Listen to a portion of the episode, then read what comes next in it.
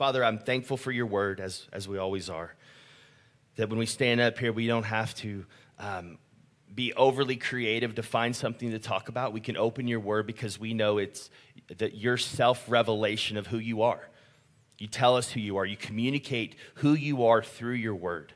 And we're thankful for your word that you've given it to us in this form where we can um, every week be able to stand up here and, and dig in and see how you want to reveal yourself to us today. So I, I pray that you would do that through your spirit. I pray that you would change our minds, you would change our hearts, you would change the way we live um, when we leave this place as a result of looking at who you are in your word. And above everything else, I pray that your son Jesus would be magnified and lifted up high this morning. It's in his son's name we pray. Amen. He said, we're continuing on in the book of John. And today, as you saw from the text that we read, or that um, Braden read, we're looking at a couple of events that John records. And these events um, have to do with, with God's provision through Jesus. We know Jesus has uh, communicated that he is, in fact, God. And this is God providing for um, people um, as he is ministering to people um, in that particular area. And when I was um, uh, um, studying this week and thinking through this, I, I started trying to um, put myself in a position when I receive provision from God. Right? Like when God provides for me, I tried to imagine like what's happening inside of me when God provides. How do I receive that?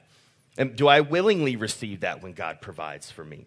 And those different kinds of questions, really paying attention to that more this week as I was digging in to this particular passage. Maybe this morning, some of you um, are uh, wanting God's provision for your energy. Rainy morning, Sunday morning, it's hard to get out of bed, maybe. Maybe you're dragging a little bit this morning. Maybe you stayed up too late last night watching the weather, worrying about the weather, so you didn't get as much sleep. So you just need some energy. So that is you wanting something, right? And hopefully you're seeking that from God. Well, this week um, was, was a, uh, a kind of an, an odd week for, for me. I had three extended family members all be admitted to the hospital this week. Two of them with um, they, they found out this week that they had late stages of cancer, two of my extended family members. One family member had to go in um, kind of for an emergency heart procedure this week. And as I was thinking about them and thinking about their immediate families and how I could pray for them and think about them, um, I began, as I'm studying this, seeking God's provision. Right? One provision's for healing. I want God to reveal himself to them in the midst of their pain and their family's pain. I'm also wanting um, provision for myself, for my anxiety, for the unknown future for them, and how much longer they'll be here on earth with us now, and um, provision for my sadness, provision for my worry. So, and it, and it just dawned on me that so much of our day in and day out lives is looking for our needs being met. And we have this choice when we, we feel that need, when we're aware of that need, are we going to get those things met by God? Are we going to try to take those things into our, our own hands? Because nobody wants to feel anxious. Nobody wants to feel sad. Nobody wants to feel needy. So we are going to usually find a way to at least temporarily, at least, have that need be met. And in this particular passage, we're going to see Jesus really wanting, John records us and, and wanting us to see that we need to seek our provision in Jesus. And when he offers that, we need to receive it. We need to receive the provision that Jesus has for us. John here puts this particular um, event. Remember, John wrote this book. Um, and he says it at the end of the book. We looked, we've looked at that several times. That he says, I wrote the things down, I recorded the things in this gospel so that you may have life and you may believe. Says John's entire purpose for this gospel is so that people would believe and that through that belief, people would have life.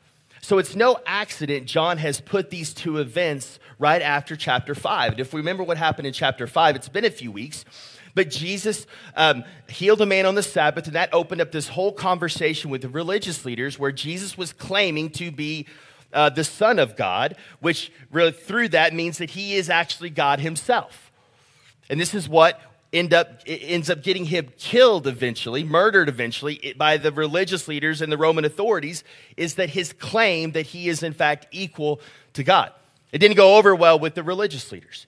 And he's, he's, he's given this kind of um, defense and almost a little sermon at the end of chapter 5, and that leads us into chapter 6. And then John strategically places these two events right after that for a reason. And we're going to see the reason as we dig into this today. The main point of today is that Jesus provides for our needs by his power. Very simple, very straightforward. Jesus provides our, uh, for our needs through his power. So, first, we're going to look at the fact that Jesus provides. Next, we're going to look at the fact that he has power, he has legitimate power to help others. And third, we're going to look at that he actually wants to use other people to display his power to the world. So let's first look at Jesus providing in verse 1.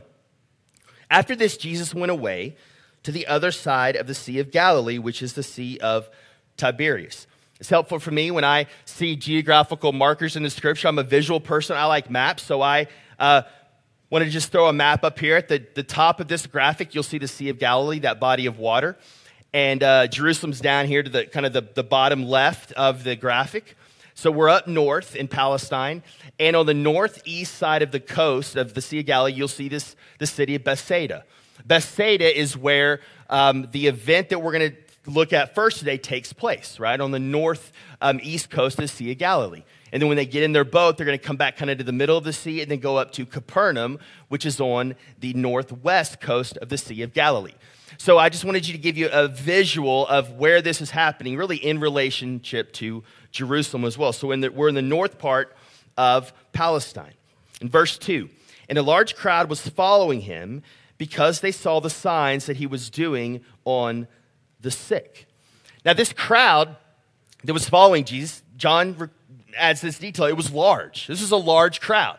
And these weren't necessarily followers of Jesus, people who were calling Jesus Lord, that I want to follow you and deny myself and all these things. These were people that were just intrigued right? They had heard the miracles. They, maybe they had seen the miracles. They, the, there was a buzz uh, surrounding Jesus, this man who was doing these crazy things and really, really getting the uh, religious authorities angry at him. And so they wanted to check him out. They were curious, right? They, they had no intention really in following him at this point, but they were intrigued. And Jesus was okay with that. He was okay with this, obviously, this crowd hanging around and letting them hear and observe some of the things he was doing with his disciples. Now, at the end of this chapter, we're going to see in a couple of weeks that he addresses this kind of half in, half out kind of follower, um, this idea of following Jesus. He'll get to that, but in this event today, he's okay with the crowd hanging around. Or modern day equivalents of this, maybe people who would call themselves Christians, but maybe they don't love Jesus and they don't um, pursue him. And maybe there's other important things in their lives that rival their relationship with Jesus. So there, there could be people, maybe some of you here today are just here checking out Jesus, checking out the church. You've heard some good things, and we are so glad that you're here with us um, this morning. Verse 3 Jesus went up on the mountain, and there he sat down with his disciples. Now, the Passover, the feast of the Jews, was at hand. So he goes up on this mountain, right, off the coast there um, in Bethsaida, that area, Bethsaida, and it says he's with his disciples. So imagine him walking up the mountain. His disciples are following him. They get to the top, kind of where they're going to stay, and he begins to train and talk about his disciples, or that's what he's about to do. Um, and then John here mentions that it's the Passover. It's, it's the time of the year where they're observing the Jews the Passover. The Passover was the holiday for the Jews. They took so much of their, their corporate identity in this particular um, um, event, this particular holiday. This would be similar to our 4th of July. Like our patriotism is at an all time high on the 4th of July. It would have been the same with the Jewish people. And you also have other Old Testament kind of illusions and echoes come up in this particular story. You have um, bread in this story, right? And, and this would have been a primarily a Jewish audience listening to Jesus. They would have remembered the bread in, in the wilderness, God providing manna for them in the wilderness. You also have, uh, in, in the event we're about to look up, water involved on the sea. And they would remember when they, they, they the, the, disciples were on the boat. Here in a minute, we're going to look at. They would remember the, the God having power over the sea and parting the Red Sea for their people to go through as they were leaving and fleeing Egypt. Okay, so when we're hearing this story about bread and fish and provision and the water, all of these things, we need to remember that the Jewish people would have been making all these connections to very important, popular um, events in the Old Testament. That he's about to probably talk to his disciples, and then you have verse 5. He says, lifting up his eyes, and then, and seeing that a large crowd was coming towards him, Jesus said to Philip, who was one of his disciples, He says, Where are we to buy bread so these, these people may eat? So he, he sees, okay, there, there's a crowd coming here. We need, to, we need to address this. And it says in verse 6, it says, He said this to test him. So he's in, in, the process of training his disciples, he's testing them, he's challenging them, he's, he's trying to get an idea of how they respond to different situations. Because it says in verse 6, For he himself, Jesus, knew what he would do. He already knew what he was going to do here, but he was bringing Philip into this to have this conversation with him. Then Philip answered him 200 denarii, denarii worth of bread would not be enough for each of them to get a little. Now, a denarii, if you don't know what that is, it's a one denarii was about a day's wage. So he's saying 200 days' wages or nine or 10 months ish of work days would not provide enough bread, even a little bread, for all of these people to eat. All of them to eat. And so Philip is, is, is looking at just the, the odds here, right? He's looking at the, the data, the reality of the situation, kind of the horizontal issue here involved. And this is the first of two barriers to us really believing that God can provide. And we're all guilty of this on some occasion. The first barrier that, that Philip couldn't get over here is that we don't believe God can provide when things look hopeless through our eyes, when things look like they just can't work out according to law and science and all the things, we just can't see God coming through here. We tend to see things through a thin earthly lens. We forget about the spiritual realm. We forget about the realm that God exists in, and He comes down and performs miracles, which is why they're called miracles. They break, he, they break into the natural world and seem, we don't seem to understand how they work. It's why they are called miracles. But we tend to use this first barrier to belief as an excuse. Well, God can't provide. It's just too, this, this is too massive. This need is too great. We are guilty of this as well. Well, we don't believe, one, that God can provide, oftentimes, and two, we don't believe that He wants to provide. So not only does He have the power to provide, but He wants to use that power to provide for His people. And Philip is right there. Again, Philip has seen so much, right? He's seen, he's been front row seat. He's seen the sick healed. Uh, he's seen water turned into wine. He's seen uh, already many miracles, and yet he is so quick to go back to, well, there's just not enough. There's just not enough food here. We just can't do all this, Jesus. What are we going to do? There's too much, too many people, not enough food to go around. Then verse eight, one of his disciples, another disciple here, Andrew, Simon Peter's brother, said to him, "There is a boy here who has five barley loaves and two fish." Now, a barley barley loaf, barley was considered um, the grain of the poor. And often, when you were poor, you didn't have enough money, you would go for barley. It was the cheapest. It was the the the the. Um, it didn't taste well, but it provides some sustenance for people. So these are barley loaves, and when you hear loaf, don't think of loaf of bread like we buy in a store. Think of, uh, most commentators think that it was probably about the size of like a Twinkie. So, like these small little bread loaves, right? This was how much? Five of those, and then two fish. And these aren't big bass or catfish, these are sardines, probably. It was just a little boy's lunch, right? That's all that he had. So Andrew is, is getting it, right? First part of that sentence, right? If we stop there wait, there's a boy here who has five barley loaves and, and two fish. So you think, okay, Andrew's getting in here, right? God can do something with this. And then we lose him. The next path, he goes, but what are they for so many? It's like, oh, you were so close, Andrew. You were so close to believing and trusting that God could actually do this. But then he falls back to where um, Philip was in his lack of belief. Verse 10 says, Jesus said, Have the people sit down. And John adds this little detail here, which I love. Now there was much grass in the place. Seems like a weird like thing there that John adds. Um, so the men sat down, about 5,000 in number. It's the first time we get a number here from John. Now, there were at least 5,000 people there. If it's just the, the men term there for just everybody. Um, but most commentators think they were probably saying there are 5,000 men here, which probably means another 5,000 if you count the women, and then another 5 or 10,000 if you count, count the children. So at the least, there were 5,000. At most, maybe up to 20,000. This is a large crowd. It's a large crowd. I mean, this is like the size of, of Lloyd Noble. I think Lloyd Noble Center on OU's campus holds 18 to 19,000. So imagine that whole arena being full. That's the crowd size that they're working with here. A large crowd.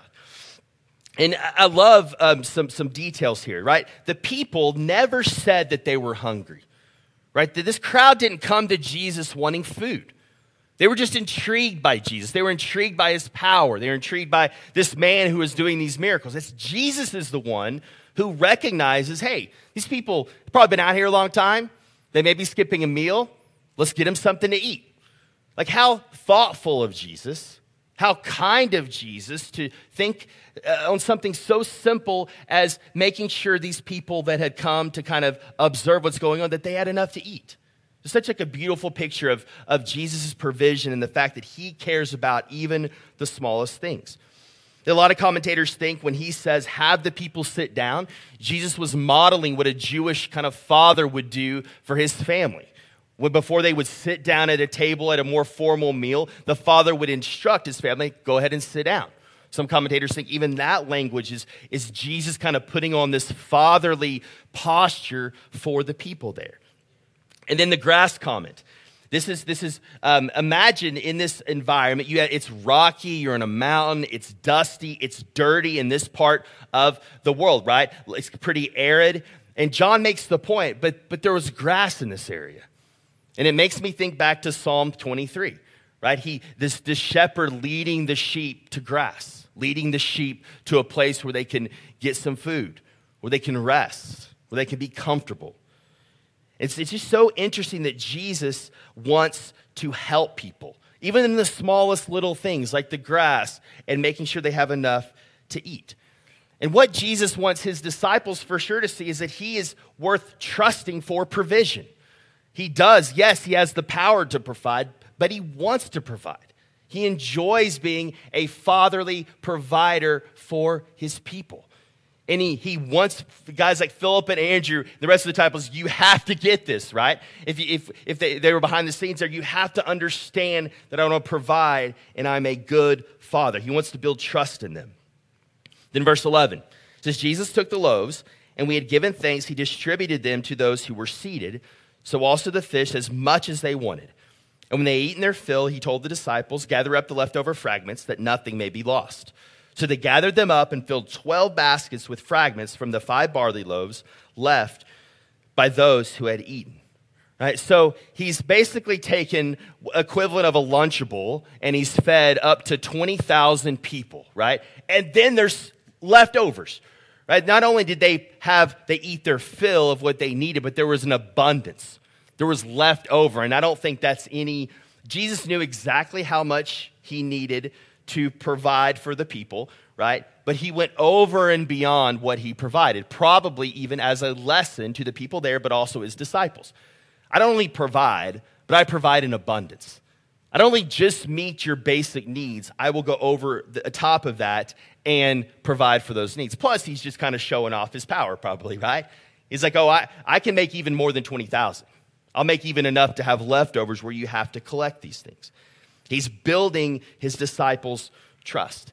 And notice he's not asking for some heroic act from his disciples. He's not asking them to have this giant mountain of faith. He's the one that's going to do the miracle. He's the one that's going to be the hero here in this story. He just wants the disciples to have a little faith. Like just a mustard seed, right? Like just have a mustard seed of faith, just a tiny little bit of faith, and believe that I can provide. He cares about people's physical well being, like having bread and some fish, as well as the spiritual. He wants them to believe, he wants them to trust in him. In verse 14, the people saw the sign. So now the people are like, okay, this is crazy because they know what just happened. He said he saw the sign. And it's a sign, it's, it's, John uses the word sign there because it's pointing to something. It's not just a miracle for the sake of a miracle, it's a miracle that has a direction. It's, it's teaching something. That's why he calls it a sign. They said, This is indeed the prophet who has come into the world. And we don't have time to go back into the Old Testament. I wish we did. But in Deuteronomy 18, Moses is talking to the people, and Moses says, There, there will be a prophet greater than I. And you need to listen to him. You need to pay attention to him. Again, Jewish audience, they would have remembered that. Moses was a big deal. They would have remembered that. And so, of course, they're starting to connect the dots here. So this is good, right? Say, this guy's important. This guy's more than just some magician who's doing some crazy miracles, right? No, this guy is a prophet. So um, they're, they're starting to understand who he is. And then we come to verse 15. And this is the second way we respond, or humans respond poorly to God's provision. One, remember, first, we just don't believe it can happen. Second of all, we take his provision and twist it. Look at verse 15. Perceiving then that they were about to come and take him by force to make him king, Jesus withdrew again to the mountain by himself. So, again, perceiving that they were about to come and take him by force to make him king, Jesus withdrew to a mountain by himself.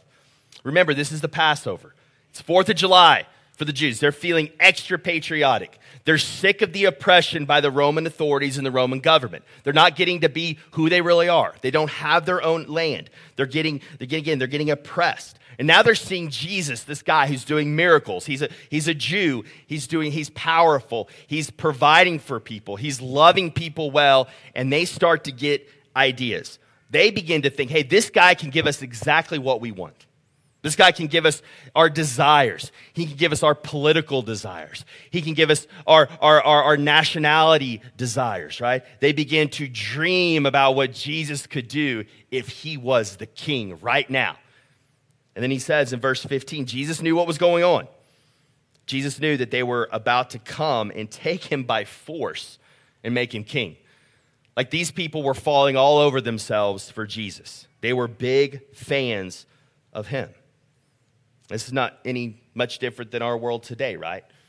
If Jesus was around in our world, we would be really quick to take Jesus and hurry up and make him king so he would provide our needs for us. He would provide our goals for us. He would meet those goals for us. If he would give me power, if he would give my group of people power, if he would affirm what I believe is right and wrong, he would give me everything I need. See, these people are wanting to make Jesus king, not because they love Jesus, but they see that how Jesus being king will meet their own needs. Their purpose for their life will get met by Jesus being in power, by Jesus being king. And then in verse 15, the second part of that, I love this. He says he withdrew. He withdrew to the mountain by himself. Probably went further up the mountain. He got away.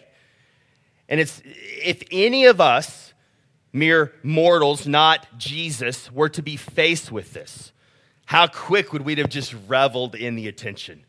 Like, man, look at the power I have. I have these people eating out of my hand. I have so much influence over them. I can, I can leverage this to accomplish some stuff in my life. We would have loved the attention. We'd have loved the acclaim.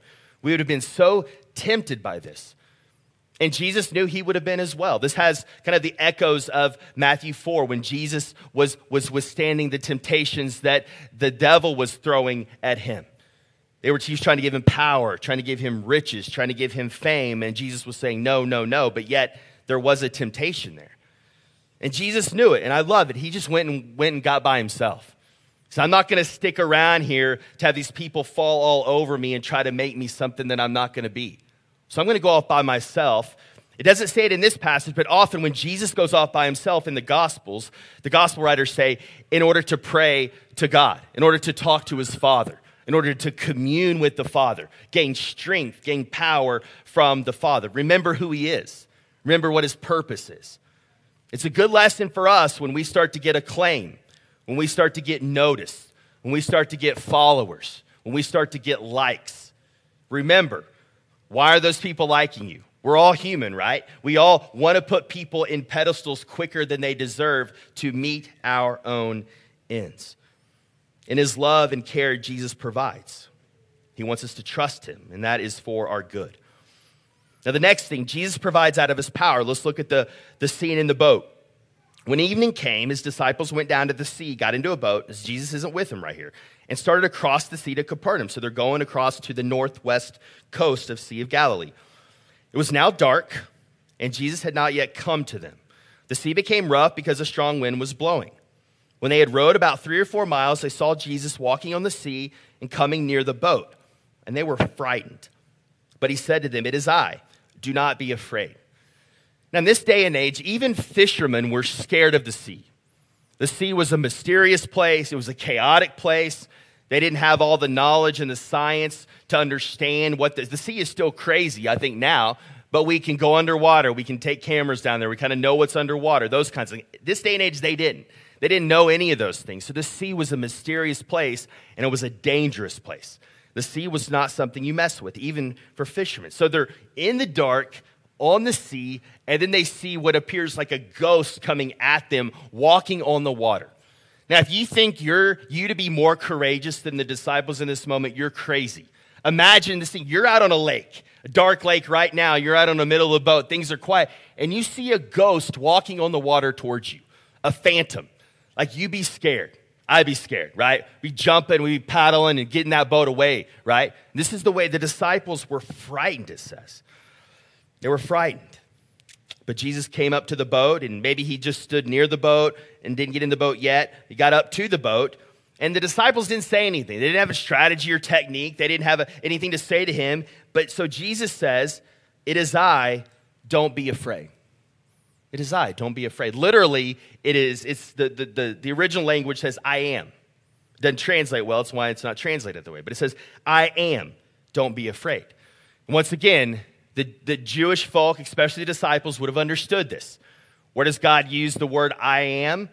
All throughout the Old Testament to reveal who he is. Like this is Yahweh. This is this is this is the like the, the creator God, the Alpha and the Omega, the ultimate reality, the ultimate truth. That name, I am, is, is the strongest, most powerful name for God when he refers to himself in that way. So it's so kind of Jesus. Jesus provides in their anxiety, in their fear, and their disorientation. He comes up to them and he says, I am. Don't be afraid. And what, what like the disciples probably just relaxed when he said that. This is God. This is Jesus, who, who they had just see, just heard sermons about him being God, and I'm sure this made them relax. Usually, when we're afraid, when we're fearful, when we're disoriented, we usually reach to things because we don't want that. We don't, we don't want to feel afraid, so we medicate, right? We hide. We, we, we, we, we want a distraction. We often don't, don't just, just uh, ask ourselves, well, why are we afraid here? What are we seeking here, right? Fear makes us reach for things that don't truly provide. Same with anxiety. Same thing, same, same for the unknown. Same for being disoriented, right? And the disciples were disoriented here, right? They saw a ghost, they were afraid. And I think this maybe we're not on a boat and we're not uh, afraid of a ghost walking towards us, but we could be looking for provision in a girlfriend or boyfriend or spouse or a political figure or a social media influencer or maybe some new way of believing or a new cause to grab onto or a new group to join to belong in or a new a promotion at work. We can medicate our anxiety and our fear and all of those things in many different ways. But Jesus wants his disciples to trust in him. He wants, to, they want, he wants them to rest and know that he is God. And he is the one that we should seek provision in. We should seek rest in even when we're fearful. And I love that Jesus didn't get on the boat and the first thing he said, You babies, you bunch of babies. You just saw that I, I, I, I, I made food out of nothing for 20,000 people. I've healed people. I turned water into wine. What do you think? Why are you scared? I've taught you better than this. No, he doesn't do that. He empathizes with them. I know as a father, my temptation, those of you with, with kids probably have this temptation a lot, right? When your kids start crying, right? When, when my six year old cries for that fourth cookie, I'm like, are we really doing this, buddy? Are we really crying after I've given you three cookies out of my generosity right now? That's what I want to say, right? I want to say, do you know that there's starving children in other countries? Yeah, people my age, your parents use that all the time on, on me. I remember that. I go, oh, buddy, you want to see you want to see if, what a famine looks like? I'll show you what a famine. No, no, I don't. I don't do that. But I want to do that, right? Like when, when you're crying for, and, and again, I what I fail to see in those moments where I'm really I want to be angry at my six year old son. I'm not seeing it through six year old eyes, right? I'm not empathizing with him and understanding. Not having that fourth cookies taste good. Not having that fourth cookie is really disappointing to a six year old and I'm not empathizing with him. And Jesus is, has so much empathy for his disciples. He knows the world's chaotic, he knows the world's dangerous, he knows the sea's scary. He knows in a, in, in, in a, few, in, in a short amount of time, he's going to be in a garden, sweating drops of blood, asking his father to, is there any other way? Jesus knows the world is a scary, dangerous place. And I'll tell you, if Jesus wasn't alive right now, today, this world would be much, much scarier. It would be scarier without hope. We would have zero genuine hope to face the scary, chaotic world we're in without Jesus being alive. We would have no hope to face what the world lays before us. But here Jesus is saying, I am. I'm with you. I want to be with you. I'm your father. I'm your provider. I'm your shepherd. Trust me. And when we're given power, our tendency is to use that power to get what we want, to maybe use other people, to, to demand things from other people. We use a power, our power as a tool against people to accomplish what we want. That's, what, that's why they wanted to make him king, right? They wanted to use him as a tool to get what they want.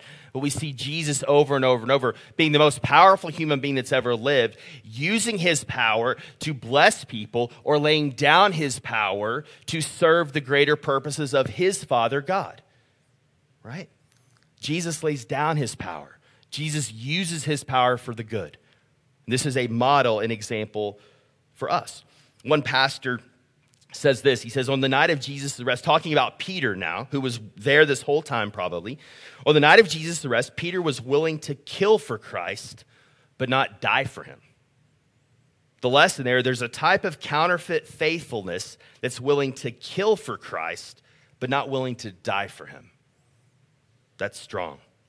Keller, Tim Keller says more about this. He says, Peter was defined by his love for Christ and not Christ's love for him for sure pre resurrection, right? Peter was defined by how much he loved Christ, how much he wanted to give for Christ, but he had forgotten he was not defined by how much Christ really loved him.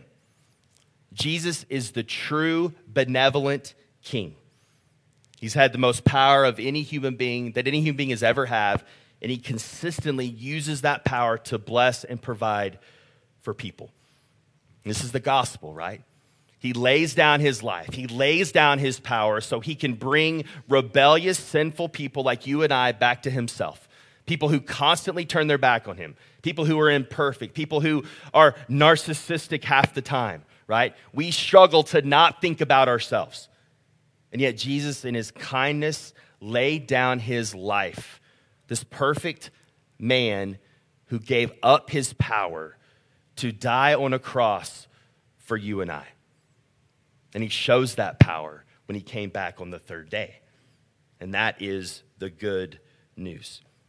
Verse 21, it says, Then they were glad to take him into the boat, and immediately the boat was at the land to which they were going. And then a little detail from John there. It's kind of a, a little second miracle there. It says, and it, it, says they were glad to take him into the boat. So they, they, they had calmed down. He's in the boat now, and then boom, they're where they were going.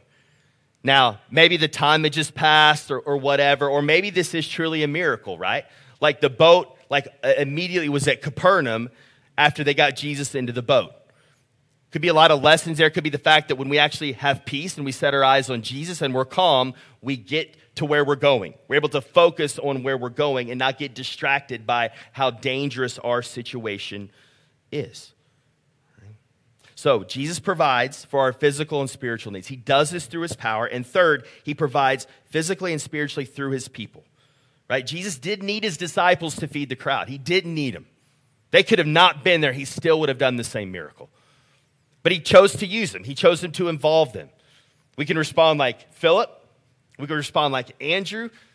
Or we could respond like the boy. And I, I, really wish this is one of those times I really wish the Bible had more to say. I wish really John could would have gotten there and really under heard what the boy was saying when because somebody had to come and take the boy's little lunch, right? And w- what was the boy's reaction when they did that? Did they ask for it?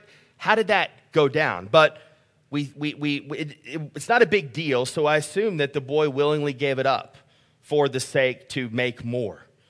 And I think in one sense, we are to be the boy.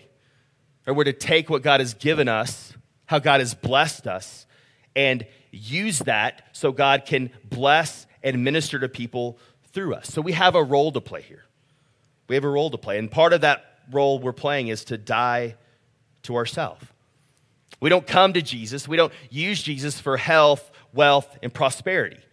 We come to Jesus to die, and we trust that in dying, Jesus is going to provide true joy, true freedom, true peace, true purpose, true value.